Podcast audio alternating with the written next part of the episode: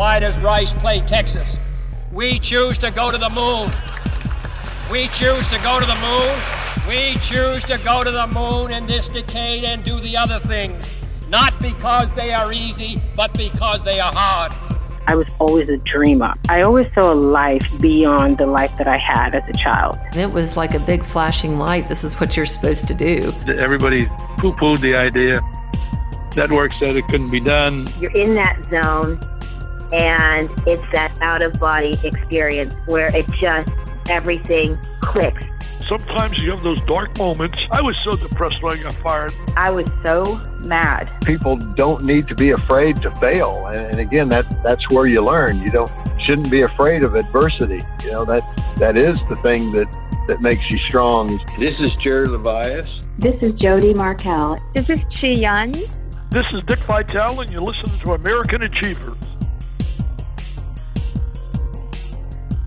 Welcome to American Achievers, the podcast that celebrates ambition, commitment to excellence, risk taking, and tenacity on the road to success.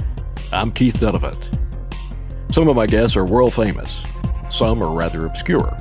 Our weekly lineup includes entrepreneurs, athletes, military heroes, civic leaders, artists, and media figures. What they all have in common is a sense of undeniable purpose and an intriguing story that reflects the power of the American dream. Here's part two of my interview with Bill Rasmussen. We're talking about the birth of ESPN. When did the germ of the idea evolve from New England area sports to a national sports channel? I can tell you almost exactly to the minute. It was August 16th, 1978. Uh, it was my daughter's birthday, her 16th birthday, and she was working in a hotel, a summer job down in Ocean Grove, New Jersey. And Scott and I were driving down for her birthday party and got stuck in a traffic jam uh, on Route 84 near Waterbury, Connecticut. We had been, you know, hassling and and really just kind of wondering what ifing, you know, what what about this? What about that? What can we do? And as we're stuck in the traffic jam, Scott fell asleep and he woke up at one point we've been talking about, and he said, "I don't know, play football all day for all I care." So I, why not play football all day? Well, it isn't really football, but who do you have to talk to to talk about college football? You have to talk to the NCAA. So that's what started it, and we that was August 16th when we got back that night from going down to the birthday party uh, uh, the following Monday, I called John Toner, the athletic director at the University of Connecticut, and said we had this because he had already agreed to these demonstration games. And I said we've got this expanded idea, and he said, "Well, I think you should talk to uh, you know we want to do NCAA sports."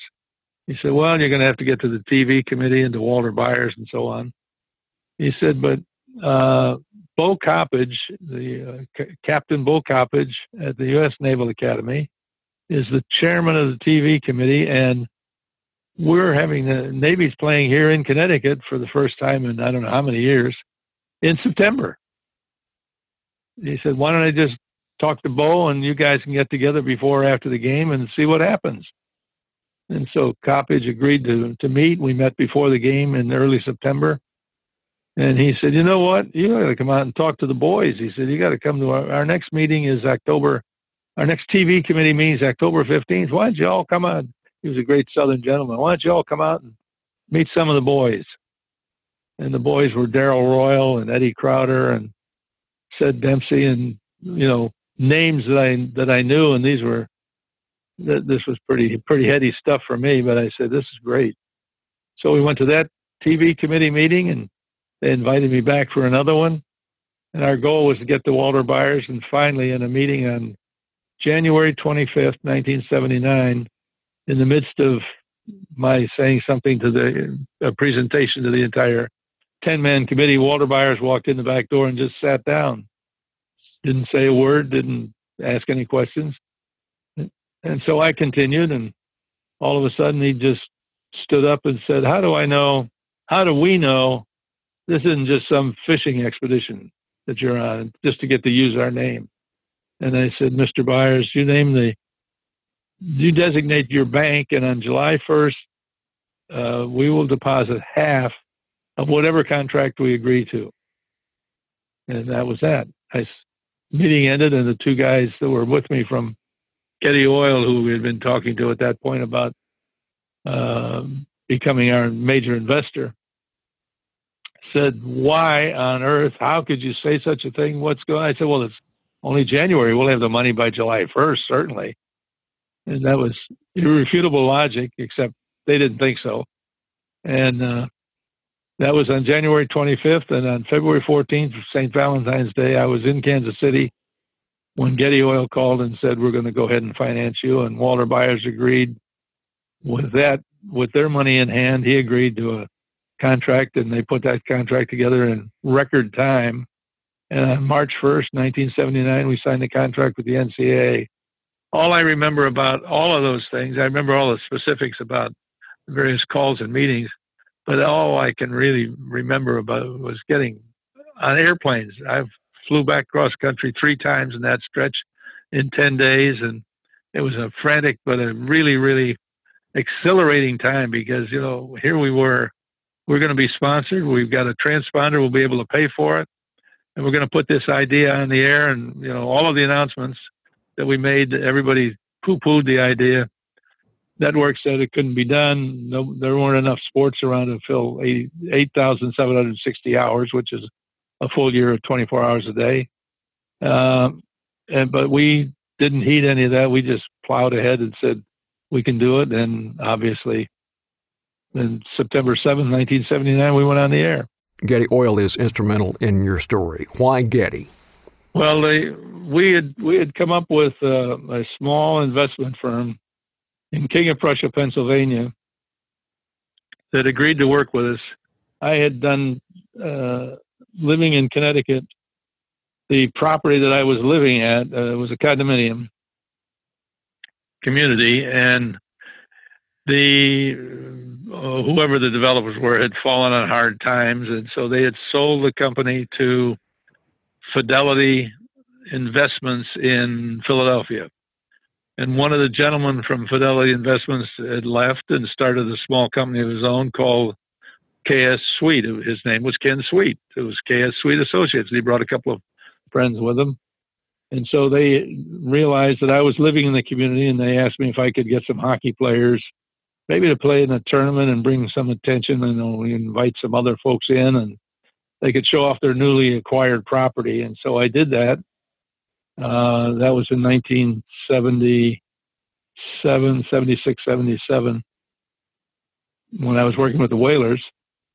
And uh, so I, on a on a long shot, I just said, "Well, these guys invested here in the community. Why don't I? I'll just give them a call." And so I called one of the associates that I knew, and told him my, my this crazy idea, and I needed to find somebody with some deep pockets that could help put this whole thing on, you know, on a solid path forward. So I talked for about I don't know ten or twelve or fifteen minutes, and he didn't say a word. And I stopped, and he said, "Can you call back in the morning? I want you to talk to this gentleman at nine o'clock." And so I called back and met a gentleman on the phone by the name of J.B. Doherty, and he said, Tell me what you told Tom. So I repeated the whole thing again 10, 12 minutes, whatever it was. And he said, Can you come down here tomorrow morning? So we flew down, you know, from Hartford to uh, Philadelphia. It's a very short flight. So we, we flew down and they said, Well, here's here's what we do. Here's our business. We'll help you put together a more coherent business plan and we have probably a half dozen or so potential investors uh, that we represent that might be interested. So we went through um, seven of them over the next several you know, weeks, and uh, it was a Friday night, December in December of 1978. I had been down to the Naval Academy visiting with Bo Coppedge again on television I was trying to keep that television idea alive. I remember it was raining. It was nasty when I got back to the airport. Friday night, I was flying home, and it it had to be let's see, seven, it had to be December fifth, I think. And as I left the Naval Academy, I called J.B. Doherty and said, you know, here's where we are. They're ready to go, but we're we need to have some money to make this thing go forward. And we had already gone through all these other folks. He said, you know, I'm not so sure we're going to make this happen now, but we've got one one more for you. He said, we're we've just been engaged by Getty Oil to help them sell a hotel in Hawaii. And he said, and I think maybe they've got some other ideas. Uh, the the fellow in their non-oil division that they're talking to um, has entertained the idea of listening to you. And could you be out there Monday morning? So I said, sure, of course I can. So I flew home Friday night, got a plane Sunday, flew to Los Angeles, and uh, stayed at the local hotel, local Marriott hotel. There was a fire in the middle of the night. Uh, barely got to sleep. We were all out in the parking lot, and I was off to make this last ditch, last gasp effort uh, on getting an investor. And it turned out I did that with about two hours sleep, I guess. Went to see the uh, Stuart Evey that morning, and we talked about it. And from De- that was December 8th, and by February 14th, St. Valentine's Day, a little over two months later, they agreed to finance ESPN. And when people ask me, they say, "Well, how how do you finance? How did you ever finance ESPN?" My quick answer is a nine thousand dollar credit card advance and 145 million dollars from Getty Oil. That's what they ultimately put in to make it work. You had to have a partner to go any further, right? Oh, absolutely. I did. We had. There was no way we had the financial resources to to make it happen. We had to have a big partner. And you gave up 85% to Getty. Yep. Yes, indeed. Again, it's just we had to have the money, so you know they they can write the they can write the write the rules, uh, so to speak. In time, they're going to force you out. Yep. Do you regret giving them 85%? Oh no, no. That uh, that I hear that question a lot. Entrepreneurs hate to give it up, hate to give up such big chunks of money. But the alternative, we, there were two choices: give up a big chunk of it, uh, 60%, 65, 85, whatever it is. Uh, and we had a little side benefit from that that I'll tell you in a minute. But uh, the alternative was we go out of business and there is no ESPN and I'm starting all over again. And we, we believed it was going to be viable enough and big enough that any deal that we made, no matter what we had to give away, we would come out all right. And it turned out that was the case. Thanks for joining us on American Achievers. If you enjoy the podcast and would like to access our exclusive premium content, visit us at AmericanAchievers.us or search for American Achievers at Patreon.com.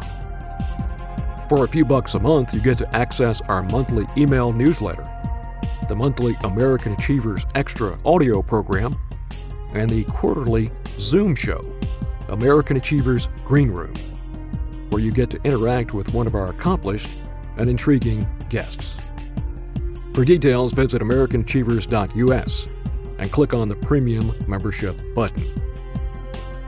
Want to learn about my eight books, including biographies of Paul Bear Bryant, Joe Montana, and Francis Gary Powers?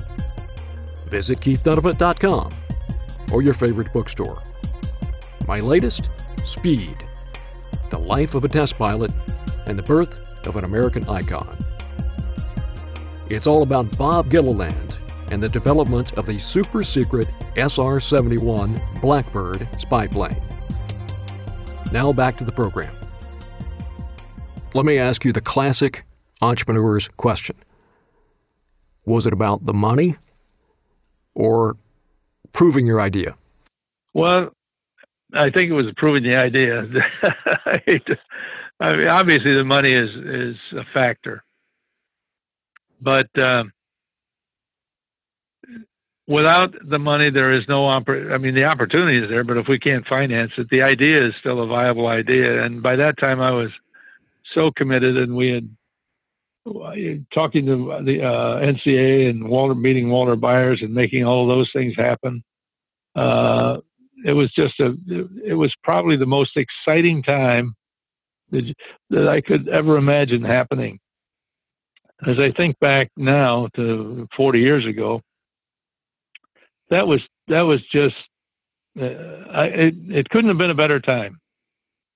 I was exhausted. I was uh, nervous. I was exhilarated. I was flying back and forth across the country, but we were making progress. And I was, each time I met another cable operator of the big cable companies, uh, it got easier and easier because they, whoever I was meeting would have already talked to somebody that heard a little bit about the idea, and and it was just uh, it was each day was building to some sort of a great climax, and I knew that we would end up getting on the air, and that would I, I everybody uh, not everybody but sports fans there are just millions and millions of sports fans northeast southwest young old rich poor no matter where you go you can find sports fans and it just it became a passion and it was a, a mission eventually and i enjoyed every step of the way were there scary moments of course but um, it, it, I guess it was really to answer your question. It was really the journey, and then the money came afterwards when we when we had to sell our didn't have to sell, but we had a choice of. By that time, uh, Texaco had acquired Getty Oil, so it was Texaco making some decisions. One of the key mileposts was your decision to buy a piece of land in Bristol, Connecticut. Why Bristol? Interesting. Uh, we we were renting space in Plainville, Connecticut, and as the idea, the momentum for the idea grew, we were getting more and more uh, national coverage, regional coverage, and so on. And the idea back then, you know, the satellite was really just underway. Uh, satellite technology distribution, and the city council in Plainville saw some pictures of these dishes that we were going to have to use to our, our uplinks and so on, and what people would have to put at their houses to receive the program. And they passed an ordinance, which today would be illegal, I'm sure, because of freedom of information and so on, uh, First Amendment. They told us they we could not put a satellite dish within the city limits of Plainville, Connecticut and Plainville happens to be right next to Bristol, Connecticut. So the um, the cable the cable company, uh, United Cable, had the same problem that we did. They couldn't put a receiving dish there either, but they could put a microwave receiver on top of their building because it was much smaller. And so they had gone to Bristol, Connecticut, to find and see if they had any land available where they could, um, where United Cable could put some sort of a receiving satellite dish and then repeat that signal and send it to uh, their, their headquarters and their head end in Plainville. So the same guy that had told me to call RCA many months before said, you know, we found this redevelopment area. It's uh, four, it's five acres divided into four lots, and we bought just a little edge of one of them. Why don't I give you the name of the attorney and see if it makes sense for you to put your satellite dishes over there? So we called we called Bristol. They were delighted to have us, and eventually we ended up buying the, the remainder of that first piece of land that uh, United Cable had their microwave set up on, and uh, then we bought the one next door, and then we bought the other two that were left. And from starting with one acre today, it's 123 acres. The campus has grown dramatically, but uh, and as it turned out, when we put up our first building, Jim Dovey, the fellow from United Cable, ended up moving his microwave receiver and transmitter to the top of our buildings, feeding feeding United Cable in Plainville. So it was really the Plainville chased us out by not allowing us to have our our uh, satellite dishes there, and as a result, they lost lost a, a ton of tax money because ESPN is now far and away the biggest employer in, in Bristol, Connecticut. And they're a very, very good corporate and community member. As you move toward launch, basic cable was still in its infancy, and big national advertisers were still reluctant to spend money on cable. Tell me about your business plan.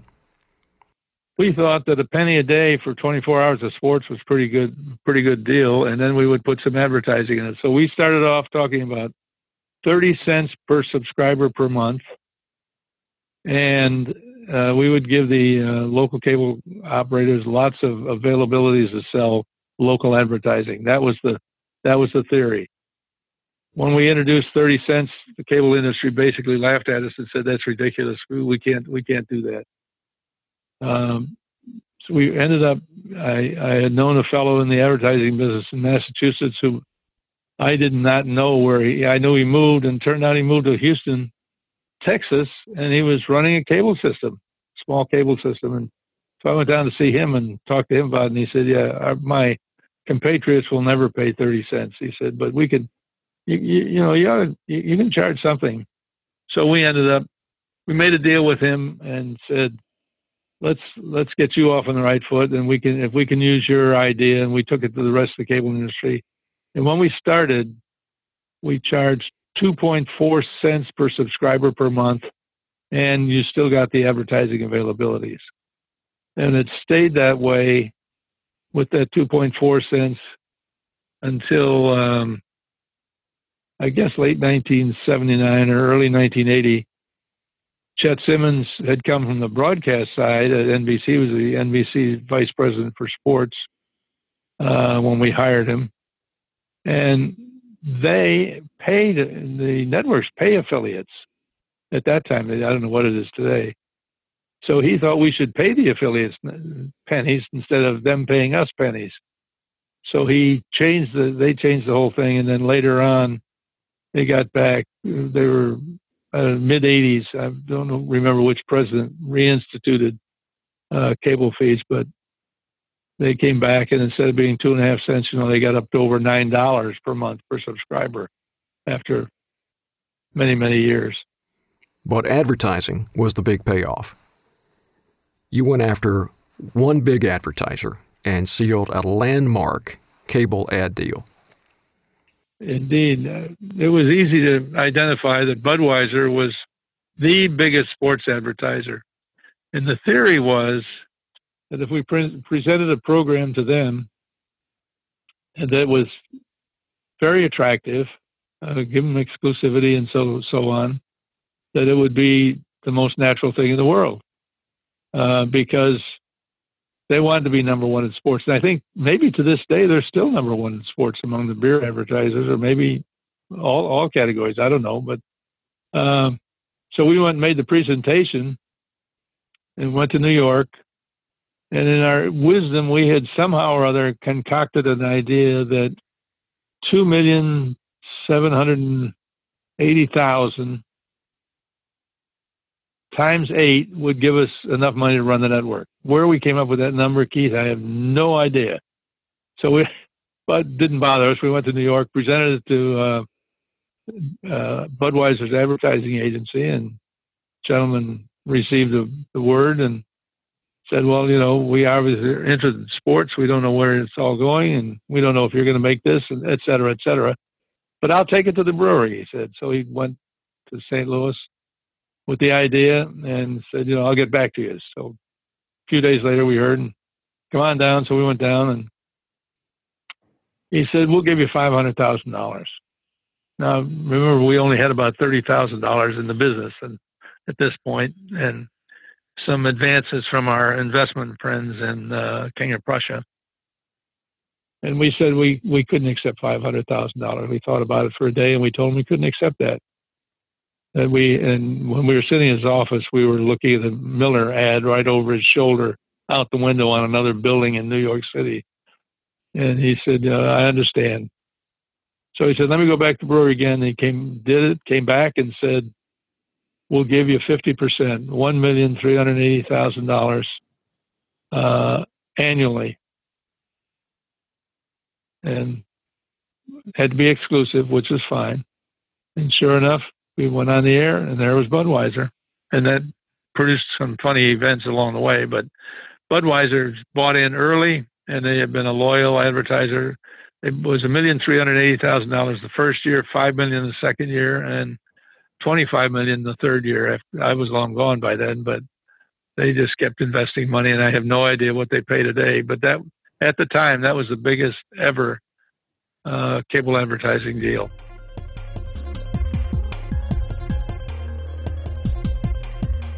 You're listening to American Achievers. Stay tuned for more conversation.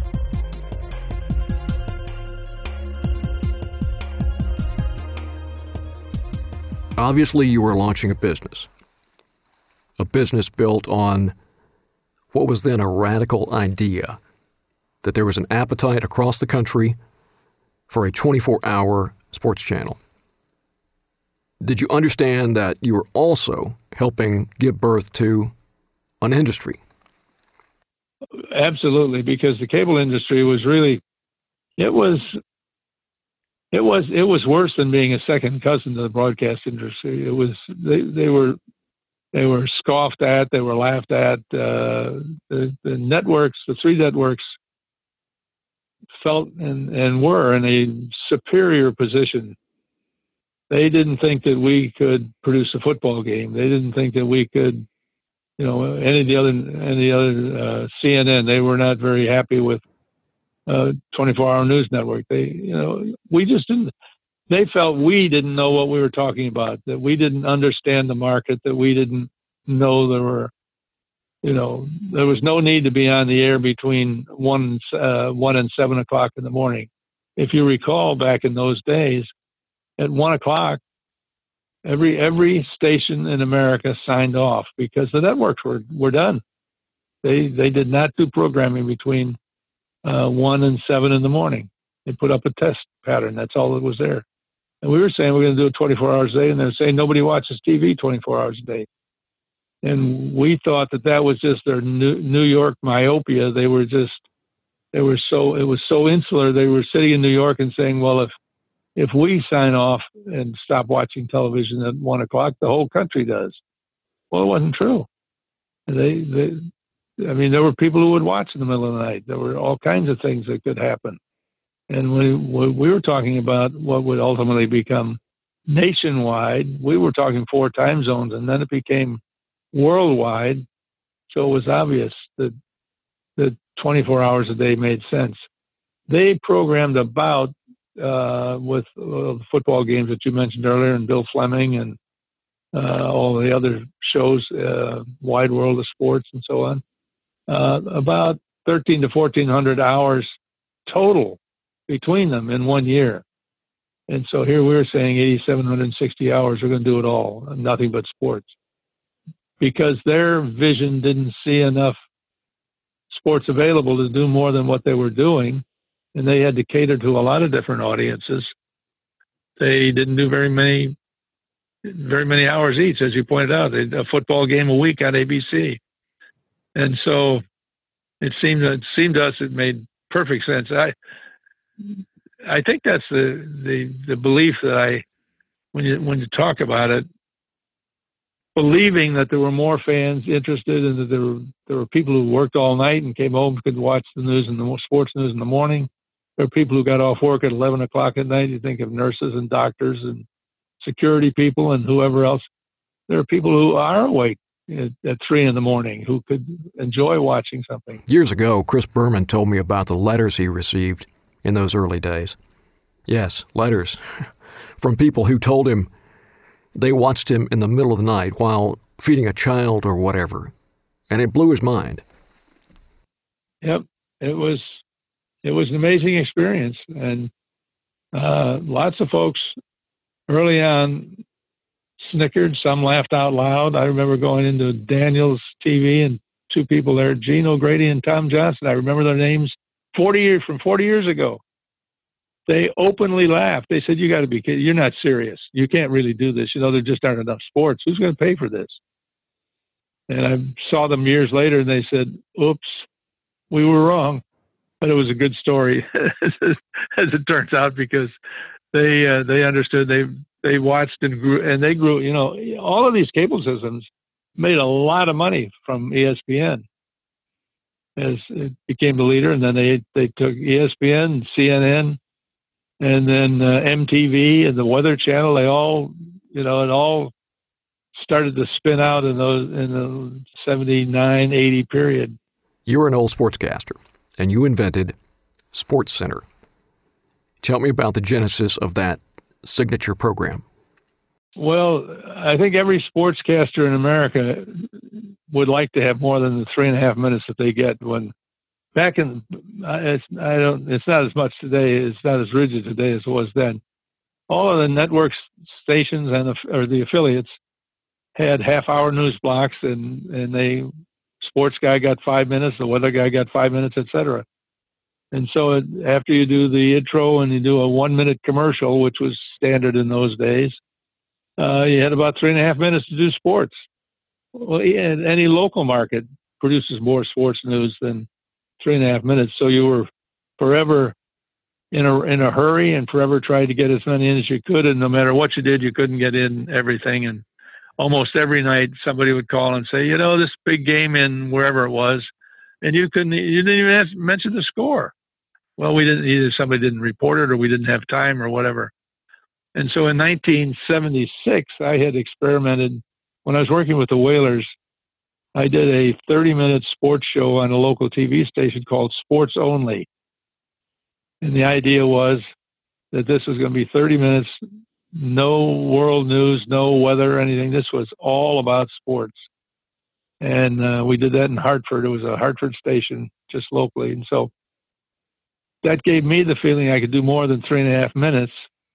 But in Hartford, there were really not enough sports to support doing a whole half hour. And we didn't have the facilities to bring in, like now ESPN is in touch worldwide with all the, uh, you can say the highlight, it can happen now and one minute from now it can be on the air because of the satellite transmission. We couldn't do that in those days. So I had to rely on just local sports in Hartford just didn't have enough. Um, and so that show didn't last very long, but it gave me an idea because people reacted to it. I've had people, I had somebody come up to me just a couple of weeks ago and ask the question. I was in, uh, I was in Connecticut at a, an event and somebody said, was that you that did sports only back in, you know, and I said, you remember sports only? I was surprised. And the, this guy who had, yeah, he said, I thought that show should have stayed on the air. Well, it didn't. It became, I said it, it became SportsCenter, and that's really that's really what happened. We just I I thought that we needed some a half hour of sports would be enough to at least cover a wide variety of information. And I remember somebody arguing with me and saying, "That's just silly because you've got ABC, NBC, and CBS all do sport uh, news at 6:30 and they have 93% of the audience. I said, well, we'll take the other seven. And that ended the conversation because why not? Why wouldn't we take the other seven? And eventually, SportsCenter, well, even today, SportsCenter's still the signature program. I, I think the toughest thing was to sell the idea that that you could have one channel support something 24 hours a day. And once once that idea kind of got through, then became a runaway freight train, really. Uh, schools were clamoring to get on the air. I know through the 80s when we were doing basketball, starting in uh, that summer of uh, the spring of the 79 80 season with the basketball ending, uh, that grew to the point where schools were calling Tom O'Jackson was the basketball coordinator and scheduler and they were calling him wanting to get on the air, and he said, "I just don't have the time." And one night he flippantly said to one coach, "Look, if you want to be on, you're gonna have to play at midnight. That's the only thing you can do." And so guy said, "Fine. When can we do that?" So all of a sudden, midnight became a time slot for a basketball game from playing out, you know, in uh, California or Hawaii or anywhere, anywhere west. And then midnight madness became a thing, and that they they merchandised that idea. And last basketball season, they did five thousand live basketball games on all their platforms. It just it just exploded, and it's all because fans are everywhere. As I said earlier, it's just uh, you know, you they have problems during the day. They have work wins and lo- losses. But I think come home and watch if you're in Seattle and the Seahawks are, are your passion. There's news about the Seahawks all day now on radio and television. And if it's Miami or Chicago, wherever it might be, and the hours, the multiplying of the networks from 24 with with the mothership, and then now ESPN two and the ESPN News, and it just went on and on. And then technology advanced, and we've got ESPN Plus, uh, and all of the other uh, ways to receive news about your teams. Um, I guess, if anything, I'm astounded at the numbers I, I, guess one way, if you if you, if you, compare sports to politics, there are a lot more sports fans than there are people who vote in the country, probably. And maybe all of the people who vote in the country are a fan of something, of one sport or another. But uh, it is it's pervasive. Everywhere you go, you can find people talking about their team or their player, and be, they might be complaining or they might be praising, but at least they're aware, and it's. Uh, it's it's bigger than anything I think anyone ever imagined. The most significant thing to me when we went on the air, and this is this is a time frame thing, we did not have a single computer. The most advanced thing that we had was the IBM, the latest Selectric typewriter, and they typed scripts on those. And now today, of course, everything. So we were we were kind of almost um, archaic on the ground with not even a computer, but sending a signal around the world, around our world here in North America off a satellite. You had some technical problems on launch day. What are your memories of that day? Yeah, well, getting getting to getting to the point of getting on the air was really kind of interesting, and we were we were still recording little pieces. I did a piece up in a up in a uh, big lift, uh, construction lift, and talking about pointing at satellite dishes and all that stuff. And we did different promo pieces, but we wanted to demonstrate in that first hour on the air because we had advertised seven o'clock Eastern time that night. We walked around the building. We got there in the morning, and it didn't look like we were going to be anywhere near. We had f- finished the studio, but we hadn't fin- we had not finished the control room, and we knew it wasn't going to be finished. So we had already hired a remote truck to be parked out back, and we would do this. Be like doing a remote football game, only we were doing it from in the studio. So, as the day unfolded, the uh, last minute everything was being put together, and we wanted to check an audit. We wanted to demonstrate how we could do from Bristol, Connecticut. We could talk to any place, and Chuck Fairbanks had been the coach of the Patriots, coach of the Patriots for a while, and he was back in Colorado, and we had him on the field in Boulder, Colorado, and he was supposed to talk about this is great and you know all those things.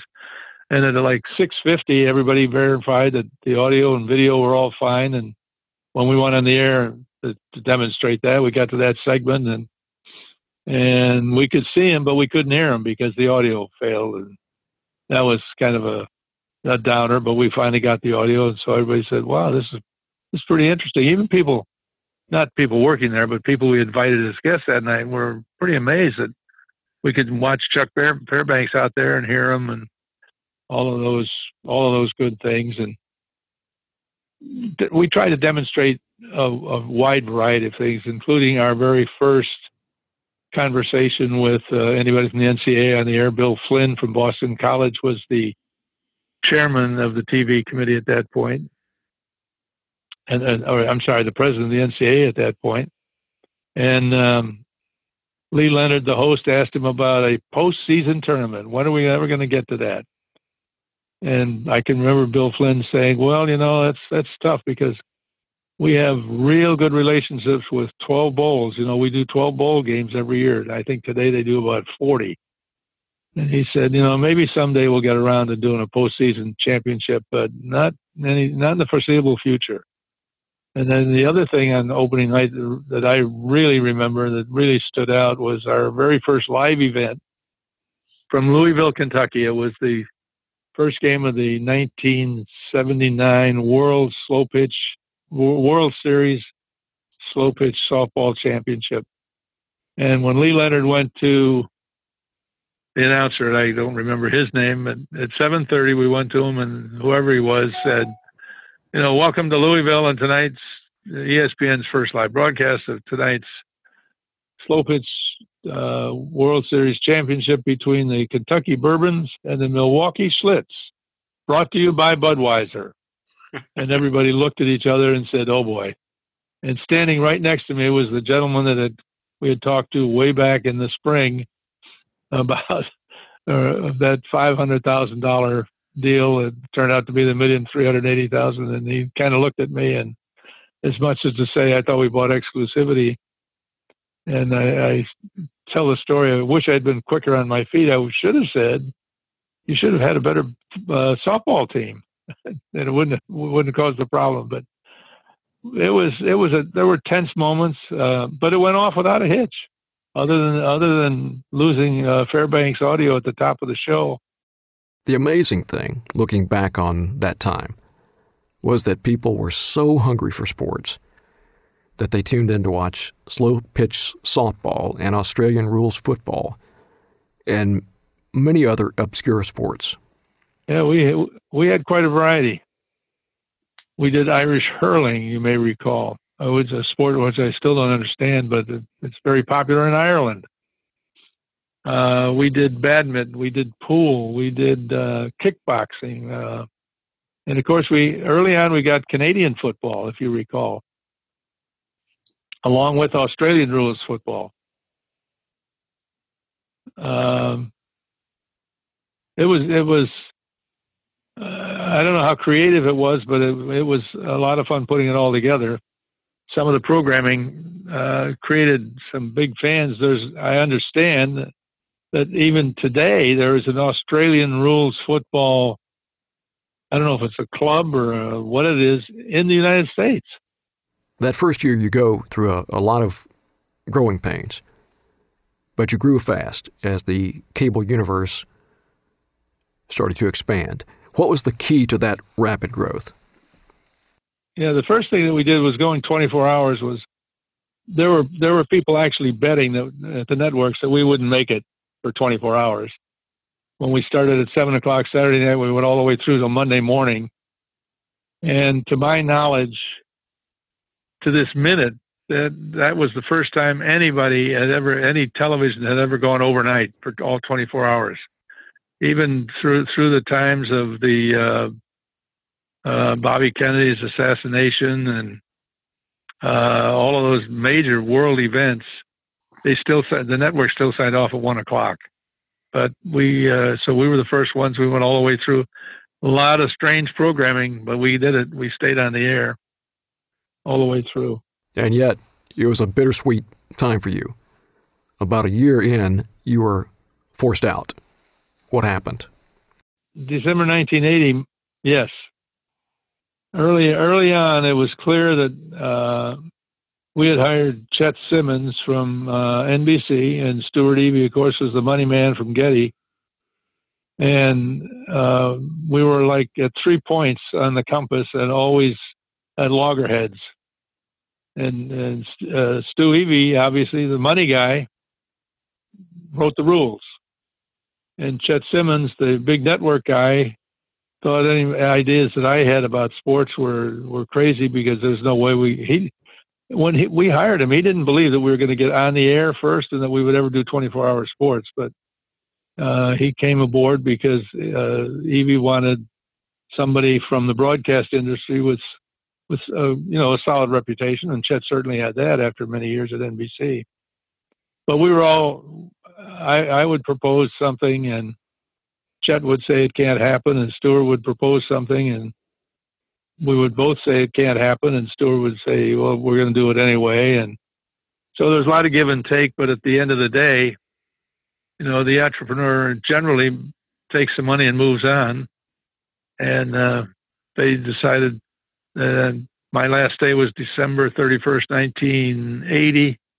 And then they gave me a uh, consulting, quote, consulting contract for a couple of years. And then we sold it in 1984. So my day to day participation ended in December 1980, and my association with them from a shareholder's point of view ended in 1984.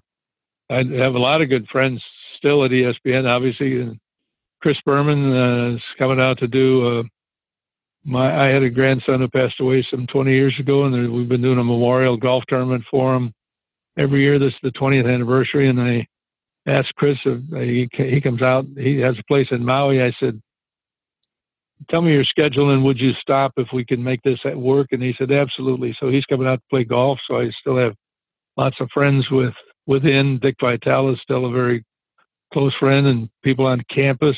Uh, I've known all of the presidents, obviously, through the time. And recently, they've, within the past 10 years, I've been back there several times for various and sundry things. They've had, they've been uh, very good to me and uh, helped me with things if I need some help for some video. They, Chris and Dick Vitale, Bob Ley, they've all done videos for me. Um, so it's uh, it's fun for me to go back and see how it's all changed, and uh, see there's so many so many amazingly bright young people doing some just some great things, uh, and it's something to be proud of. I'm very proud of it. How does it make you feel to know that this idea that you had all those years ago fundamentally changed American sports? It's it's pretty daunting to think that, but I don't I don't really think about that. You know, people ask me, and I'm I'm sitting here talking to you now, and I'm looking at a picture when Lee Trevino came and played in a golf tournament that I was involved in, and he and I were playing. We talked about ESPN. That's pretty cool. You know, things things like that. But I I just uh, I'm, you know, anybody anybody can go on online and find all kinds of information and stories about speaking here or there, or whatever it might be. But I'm, uh, you know, I don't I don't wear an ESPN jacket down the street or anything, anything of the kind. But uh, you know, I'm I'm pleased, and it's it's kind of an honor to think that I had a little bit to do with it. At the beginning, I had a lot to do with it. Um, and I, I, guess the fact that many people, such as Chris Berman and Vitale and Chris LaPlaca and Mike Soltys and other folks back at uh, in Bristol, uh, are still friends to this day. They, we we we do things. I get back to Bristol periodically uh, to do pr- promotional things or what have you. Um, this 40th anniversary, we've got a schedule of some events coming up that I'll be involved in and it, it's nice that they remember, and, and it makes me feel pretty good. And it's just, uh, it really, it to me, looking back back at the time, and even looking back, it seems to me that this should have happened, could have happened, even before then. Um, but maybe not the distribution, and the, maybe it was the satellite, and it was the the growth of the cable industry was kind of stagnant. You know, all so many things came together to make it possible to say, come on, guys, let's make this work. And, and the cable industry, the advertisers, all of the young folks that came to work at ESPN, the, the people who dreamed big dreams and wanted to be part of it, uh, makes me feel pretty good. One of your early talent hires was Dick Vitale. You and Dick have uh, something in common. You were both fired right before ESPN. What does your shared success at this brand new enterprise, what does it say about dealing with adversity? Well, I, I just I, I think it, it it's a challenge, but it's if if you let, if a person says, "Well, I'm fired. That's it. I can't do anything else," they have, they shouldn't blame who, whoever it was that they were fired, wherever it was they were fired from. It's their own failure at that point. I'm, I'm, I'm a, I'm an absolutely positive guy that says there is something that we can do, no matter, no matter what, no matter how devastating it might be at the moment. Uh, there's something good can come of it, and you know you hear all of the a door closes and one door closes, another door opens, and all of those cliches, but they're real. Uh, I I've been doing a lot of speaking and uh, did a couple of other businesses along the way, and and uh, just have enjoyed life. I've been, I guess, uh, the entrepreneurial spirit, so to speak. But I, I just, um, I Dick Vitale tells the stories, and I've been on a couple of at a couple of places where he and I were both speaking, and it's just talk about fun. That's really fun. What's the most important lesson people can take from your life? You can accomplish whatever you want, whatever you set out to do. When you when you have an idea, if you believe in the idea, and I tell the kids on college campuses, if if you come to me with an idea and you don't have the enthusiasm or the total 100% belief, why should I why should I get involved with you? But on the other hand, if you come to me and you are absolutely enthusiastic, and no matter what I say, no matter how discouraged I am, you're still going to convince me that it's going to work. That's that's what that's what you should do. I, I I believe we can do anything that we set out to do, and uh, obviously I'm talking about legally. I don't don't want mean that in any other way. Um, keep asking questions. Keep the keep the goal in mind, and really they're almost. It's almost the same attitude that you try to give a sports team. You've got a goal in mind, execute, and when adversity strikes, don't be discouraged, don't quit. You just have to keep on going, and you will win. And you should devote all of your energies to a positive side of getting something done, no matter what it is. Thanks to Lane McGivney and all the good folks at Boutwell Studios for all the TLC required to bring this podcast to life, and audio engineers Joe Beeman and Jonathan W. Hickman. Remember, everyone has a special talent. You just need to identify it, cultivate it, and be willing to pay the price. You too can become an American achiever.